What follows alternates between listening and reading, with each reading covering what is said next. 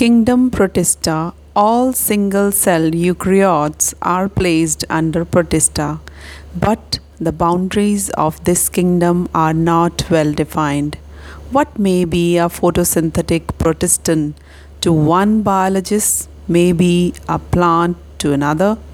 In this book, we include chrysophytes, dinoflagellates, euglenoids, slime molds, and protozoans under Protista.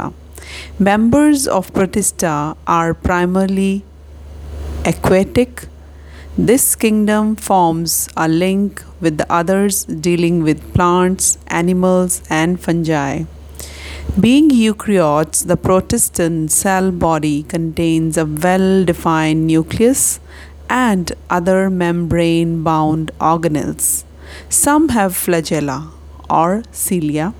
Protists reproduce asexually and sexually by a process involving cell fusion and zygote formation. First, chrysophytes. This group includes diatoms and golden algae like desmids.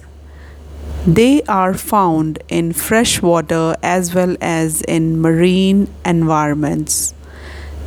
They are microscopic and float passively in water currents like plankton. Most of them are photosynthetic in diatoms, the cell walls form two thin overlapping shells which fit together as in a soap box.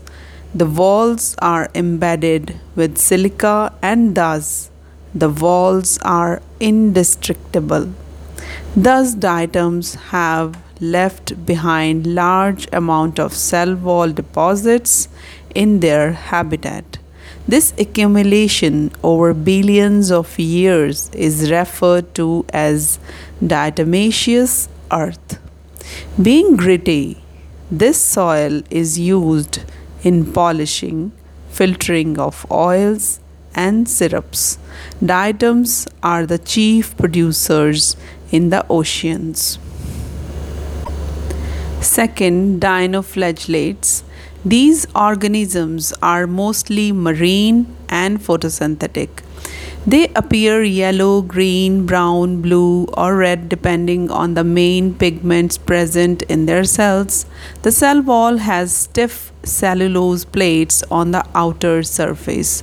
Most of them have two flagella, one lies longitudinally and other transversely in a furrow between the wall plates. Very often, red dinoflagellates, for example, Gonyaulax, undergo such rapid multiplication that they make the sea appear red.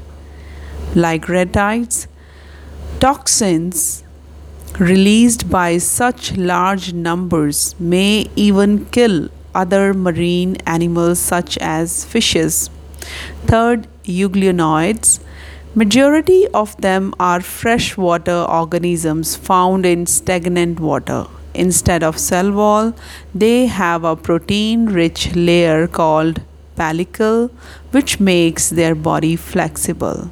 They have two flagella, a short and a long one, though they are photosynthetic in the presence of sunlight when deprived of sunlight, they behave like heterotrophs by predating on other smaller organisms.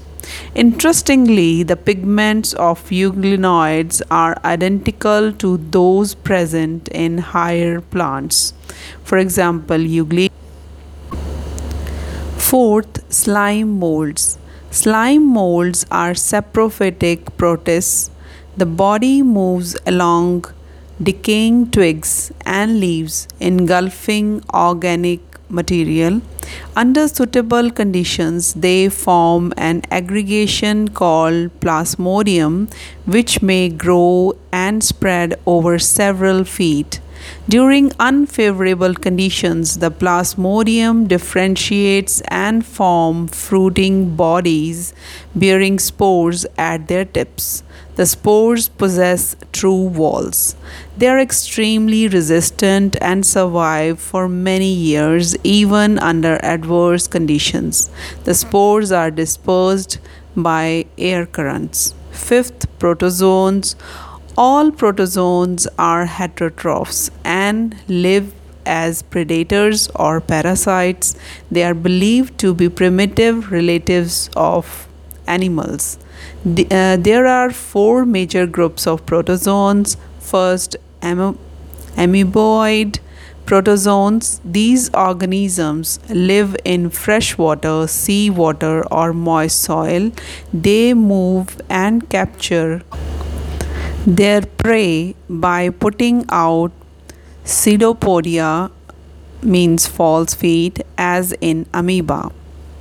Marine forms have silica shells on their surface. Some of them such as Entamoeba are parasites.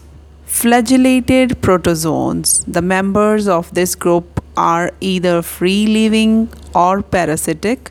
They have flagella. The parasitic forms cause diseases such as sleeping sickness, for example, trypanosoma. Ciliated protozoans. These are aquatic, actively moving organisms because of the presence of thousands of cilia. They have a cavity or gullet that opens to the outside of the cell surface. The coordinated movement of rows of cilia causes the water laden with food to be steered into the gullet. For example, paramecium. Sporozoans. This includes diverse organisms that have an infectious spore like stage in their life cycle. The most notorious is Plasmodium or malarial parasite which causes malaria, a disease which has a staggering effect on human population.